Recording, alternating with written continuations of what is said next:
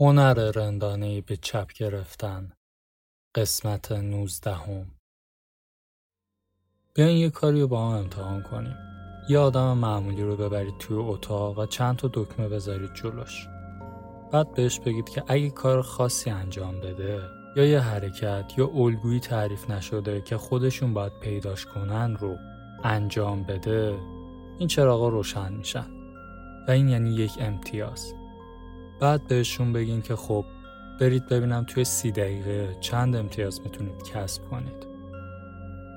وقتی روانشناسا این کار رو کردن نتیجه چیزی شد که شاید خودتون هم انتظارش رو داشته باشید. آدم ها میشینن و همینجوری علکی و تصادفی شروع می‌کنن به کوبیدن روی دکمه ها تا وقتی که در نهایت یه چراغ روشن بشه و بهشون میگه که او یه امتیاز گرفتی. بعد دوباره سعی می‌کنن همون کاری که کرده بودن رو تکرار کنن تا امتیازهای بیشتری بگیرن. ولی قضیه اینه که چراغ دوباره روشن نمیشه. پس سعی می‌کنن الگوهای پیچیده تری رو آزمایش کنن. مثلا این دکمه رو سه بار بزن، این یکی رو یه بار، بعد پنج ثانیه صبر کن. یه امتیاز گرفتی. ولی این یکی هم در نهایت از کار میافته. بعد با خودشون فکر می‌کنن که شاید قضیه اصلا به دکمه ربطی نداشته باشه. شاید به نحوه نشستنم ربط داره. یا چیزایی که لمس می‌کنم. شاید هم مربوط به پاهام باشه. یه امتیاز دیگه. آره شاید پاهامه. و بعدش باید این دکمه رو فشار بدم. یه امتیاز دیگه. به طور کلی در عرض 10 تا 15 دقیقه هر کسی به الگوی خاص خودش برای کسب امتیاز رسیده. و معمولا چیز عجیب و غریبیه. مثل ایستادن روی یه پا یا یه الگوی طولانی از دکمه ها که در بازه زمانی خاصی فشار داده بشه در حالی که داری به جهت مشخصی نگاه می‌کنی. ولی قسمت بامزه ماجرا اینجاست که امتیازها واقعا تصادفی و علکی هستن. یعنی هیچ الگویی وجود نداره. فقط یه سری چراغ هست که با صدای دینگ روشن میشه. و آدم هایی که دارن کل ملق می‌زنن و فکر می‌کنن کاری که دارن می‌کنن بهشون امتیاز میده. هدف از این آزمایش البته غیر از سادیسم طراحاش اینه که نشون بده ذهن ما آدم ها چقدر مستعده اینه که غیر واقعی ابدا کنه و بهشون باور داشته باشه و همونطور که آزمایش نشون داده ظاهرا خیلی هم توی این کار خوبیم هر کسی که از اتاق میاد بیرون مطمئنه که پرده از معمای آزمایش برداشته و بازی رو برده. همشون باور دارن که الگوی صحیح دکمه ها که بهشون امتیاز میده رو کشف کردن. ولی راه حل هر کدومشون منحصر به فرده. یه مرد به الگوی طولانی از دکمه ها رسیده بود که برای هیچ کسی جز خودش معنایی نداشت. یکی از دخترها به این نتیجه رسیده بود که باید به تعداد مشخصی به سقف ضربه بزنه تا امتیاز بگیره. وقتی از اتاق اومد بیرون خسته و کوفته شده بود. مغز ما ماشین معنا پردازیه. چیزی که ما به عنوان معنا درک می‌کنیم محصول پیوندهایی که مغز ما بین دو یا چند تجربه می‌سازه. ما یه دکمه رو فشار میدیم بعد یه چراغ روشن میشه بعد ما فکر می‌کنیم که دکمه باز شد که اون چراغ روشن بشه. این قضیه اساس معناست. دکمه و چراغ. چراغ و دکمه. ما یه صندلی می‌بینیم. متوجه میشیم که خاکستریه. بعد ذهن ما پیوند بین رنگ خاکستری و اون شی یعنی صندلی رو ترسیم می‌کنه و یک معنا می‌سازه. اون صندلی خاکستریه.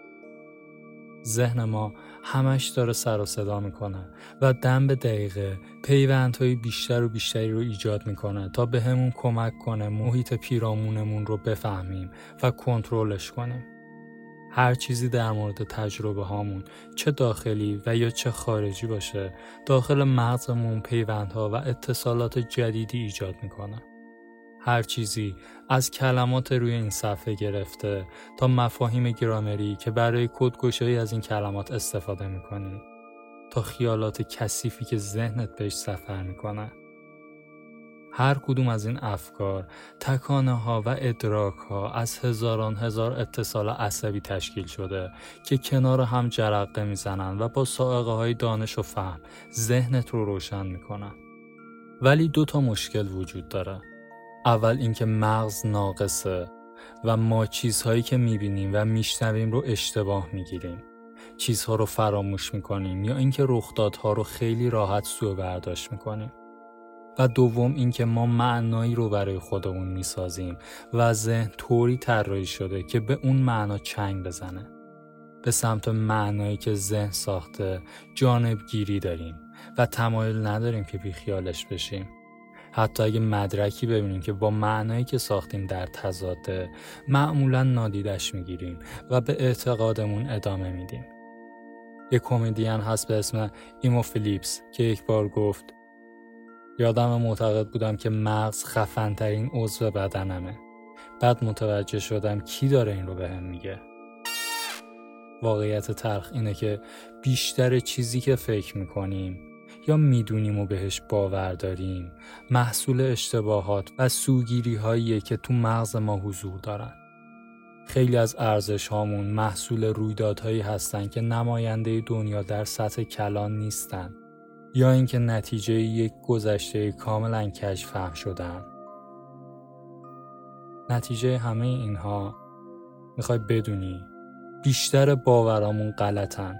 یا اگه بخوایم دقیق تر باشیم همه باورهامون غلطن فقط بعضیاشون یه ذره کمتر غلطن ذهن انسان ملغمه ای از نادرستی هاست و اگرچه این قضیه می‌تونه آزارنده باشه براتون ولی پذیرش این مفهوم به طرز عجیبی مهمه که در ادامه بهتون میگم چرا. تو سال 1988 مردیت ماران نویسنده و ژورنالیست فمینیست وقتی که پیش روان درمانگر می‌رفت یه چیزی فهمید که لرزه به اندام و زندگی و همه چیش انداخت. اینکه وقتی بچه بوده پدرش بهش تجاوز کرده. شوک بزرگی بود. یک خاطره سرکوب شده که بیشتر دوران بلوغش متوجهش نشده بود. ولی در سن سی و هفت سالگی به روی پدرش آورد و به همه خانواده گفت که چه اتفاقی افتاده. حرفای مردیت همه خانواده رو شوکه کرد. پدرش گفت که عمرن همچین کاری نکرده و همه چی رو کتمان کرد. بعضی از اعضای فامیل طرف مردیت رو گرفتن و بعضی هم طرف پدرش رو. شجر نامه به دو طرف تقسیم شده بود. درد مثل سرب مذاب توی شاخهاش میخزید و همه رو پاره می‌کرد. بعدها تو سال 1996 مردیت به یک روشنگری پشم ریزون جدید رسید که راستش پدرش همچین کاری نکرده بود. مردید با کمک یک روان درمانگر که البته نیت بدی نداشت این خاطره رو اختراع کرده بودند. احساس گناه داشت از درون میخوردش و در طول بقیه عمر پدرش سعی کرد باهاش و با بقیه اعضای خانوادهش آشتی کنه. ازشون معذرت خواهی کنه و براشون داستان رو توضیح بده. ولی دیر شده بود. پدرش فوت شد و اون خانواده دیگه مثل سابق نشد. کاشف عمل اومد که مردید توی این تجربه تنها نبوده بعدها توی کتاب زندگی نامش به اسم دروغ من داستان واقعی یک خاطره غیر واقعی نوشت در دهه 1980 میلادی خانم های زیادی مردهای خانواده رو به سوء استفاده جنسی متهم کردند که البته چند سال بعد همشون پشیمون شدن و ادعاشون رو پس گرفتن. به طور مشابه آدم های زیادی هم ادعا کردند که طی همون دهه یه سری مکتب شیطانی را افتاده که بچه هاشون رو مورد آزار جنسی قرار میدن که با وجود تجسس گسترده پلیس تو شهرهای زیادی هیچ مدرکی داله بر این رفتارهای جنون آمیز پیدا نشد. چرا یهو آدم ها شروع کرده بودن به اختراع کردن خاطرات آزار جنسی در خانواده و مکتب های عجیب و غریب؟ و چرا همه این ماجراها تو دهه 80 اتفاق افتاد. وقتی بچه بودی اون بازی به بغلی به گور بازی کردی. همونی که تو یه چیزی توی گوش بغلی زمزمه می‌کنی و اون هم توی گوش بغلی و همین جور میره تا آخر. بعد می‌فهمی چیزی که نفر آخر میشنوه کاملا با چیزی که تو گفتی متفاوته و فرق می‌کنه. خب راستش حافظه ما هم همینجوری کار می‌کنه. یه چیز رو تجربه می‌کنیم چند روز بعد اون رو یه خورده متفاوت به یاد میاریم. به شکلی که انگار توی گوشمون زمزمه شده و ما هم اشتباه شنیدیمش. بعد اون رو برای یکی دیگه تعریف می‌کنیم و خب مجبور میشیم چند تا از چاله چوله های داستان رو با شاخ و برگ های پر کنیم که داستانمون معنایی داشته باشه و به طرف مقابل ثابت کنیم که دیوونه چیزی نیستیم. بعد خودمون هم این چاله های پر شده رو باور می‌کنیم و دفعه بعد هم اونها رو میگیم. فقط چون واقعی نیستن یه خورده اشتباه برداشتشون می‌کنیم. و یک سال بعد شبی که خوب مس کردیم و داریم قصه رو برای دوستامون تعریف می‌کنیم یه خورده دیگه هم به شاخ و برگ اضافه می‌کنیم اوکی بیا صادق باشیم فکر کنم حدود یه سوم داستان رو میبافیم ولی هفته بعد که کاملا از مسی در میایم نمی‌خوایم اعتراف کنیم که یک خالی بند بی خاصیت هستیم. پس به ورژن تحریف شده و آب و تاب داده شده قصهمون پایبند میمونیم. و پنج سال بعد قصه به قرآن قسم به جون مادرم راست میگم دروغگو رو سگ بگار. تو بهترین حالت پنجا درصدش واقعیه. هممون همچین کارایی می‌کنیم. منم می‌کنم تو هم می‌کنی. صرف نظر از اینکه چقدر صادق و با حسن نیت هستیم. در همه حال توی یک حالت گمراه کردن خودمون و دیگران هستیم. ولی چرا؟ صرفا به این دلیل که مغز طوری طراحی شده که کارا باشه نه دقیق. نه تنها حافظمون ریده تا حدی ریده که تو دادگاه شاهدان عینی هم لزوما جدی گرفته نمیشن بلکه مغزمون هم به طرز وحشتناکی سوگیری های تخمی داره چجوری میشه که اینجوری میشه؟ خب مغز ما همیشه داره سعی می‌کنه شرایط کنونی رو بر اساس چیزهایی که تا الان بهش باور داریم و تجربه کردیم پردازش کنه و ازشون معنا بسازه. هر برش از اطلاعات جدید بر اساس ارزش ها و نتیجه گیری هایی که از قبل داریم سنجیده میشن. در نتیجه مغزمون همیشه به سمت چیزی که حس می‌کنیم در لحظه اکنون درسته جانبگیری داره. در نتیجه وقتی با خواهرمون رابطه خیلی خوبی داریم بیشتر خاطراتمون با اون رو توی یک پرتو مثبت روشن به یاد میاریم ولی وقتی رابطمون باهاش بوی ان میده ناخداگاه همون خاطرات رو یه جور دیگه می‌بینیم و اونها رو یه جوری باز خلق می‌کنیم که خشم کنونی ما نسبت به خواهرمون رو توضیح بده اون کادوی بامزه که عید پارسال به هم داد حالا خیلی تحقیرآمیز و خود بزرگ بینانه جلوه می‌کنه. اون دفعه که یادش رفت ما رو به ویلاشون دعوت کنه الان دیگه یک اشتباه معصومانه نیست بلکه یک گناه کبیر است. قصه ساختگی مردیت از آزار جنسی خیلی بیشتر منطقی جلوه می‌کنه وقتی که ارزش های مردیت و خواستگاه باورهاش رو درک کنیم. اول از همه مردیت بیشتر طول عمرش توی یک رابطه پرتنش و سخت با پدرش بود. دوم مردیت بارها و بارها تو رابطه صمیمی با مرتا سرخورده شده بود و یک ازدواج ناموفق هم داشت. در نتیجه از بین ارزش هایی که داشت رابطه نزدیک با مردها چنگی به دل نمی‌زد. بعد تو اوایل دهه 1980 مردیت به یک فمینیست افراطی تبدیل شد و شروع کرد به تحقیق در مورد آزار جنسی کودکان.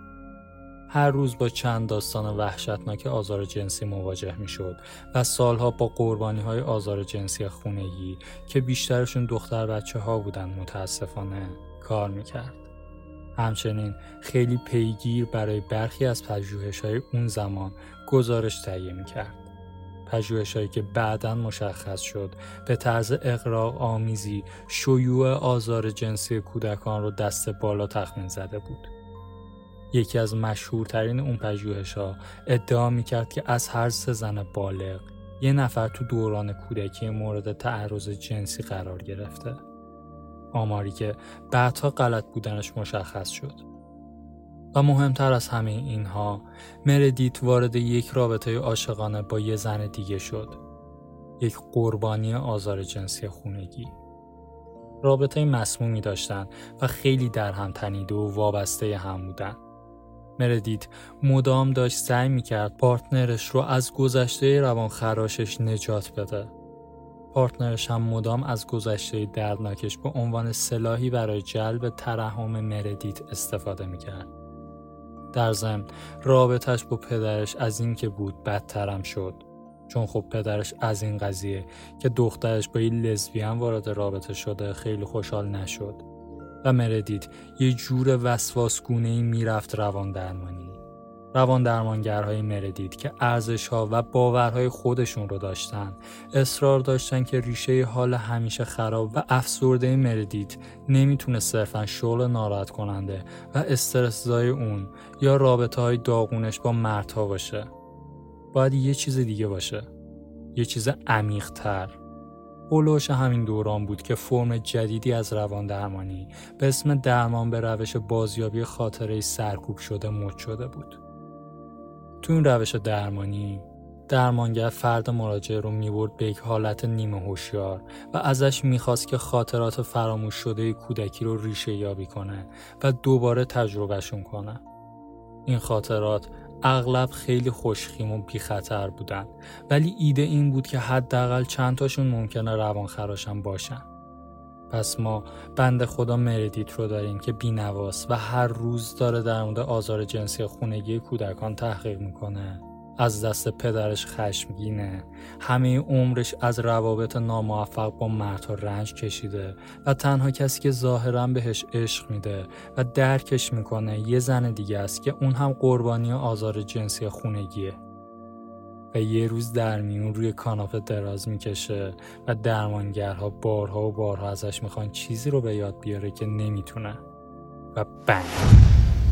همه این مواد لازم و دستور پخت عالی برای ابداع یک خاطره جنسی آماده است خاطره از چیزی که هیچ وقت اتفاق نیفتاده مهمترین اولویت ذهن ما وقتی که تجربه ها رو پردازش می‌کنه اینه که اونها رو به طوری تفسیر کنه که با همه تجربیات، حس ها و باورهای قبلیمون همخونی داشته باشه. ولی اغلب اوقات تو زندگی وارد شرایطی میشیم که گذشته و حال همخانی خاصی با هم ندارن. تو این شرایط چیزی که داریم تجربه می‌کنیم جلوی چشم همه چیزهایی که در مورد گذشتمون درست و منطقی پذیرفته بودیم به پرواز در میان. ذهن در تلاش برای ایجاد همخانیه. گاهی خاطرات قلابی می‌سازه با ربط دادن تجربه های الانمون با اون خاطرات خیال پردازی شده. ذهنمون به اون اجازه میده هر معنایی که تا الان برای خودمون تثبیت کردیم رو نگه داریم. همونطور که قبلا هم گفتیم داستان مردیت منحصر به فرد نیست.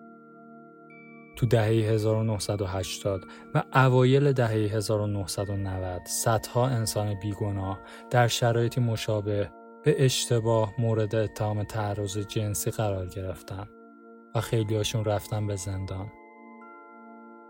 برای کسایی که از زندگیشون راضی نبودن این دلایل پیشنهادی و ترکیبش با آب و تابهای احساسی رسانه ها چیزایی می‌گفتن تو این مایه ها که اپیدمی آزار جنسی و خشونت شیطان پرستا دنیا رو گرفته و شاید شما هم قربانی این ماجرا باشین. تصور کن اینها رو به رسانه ها می‌گفتن.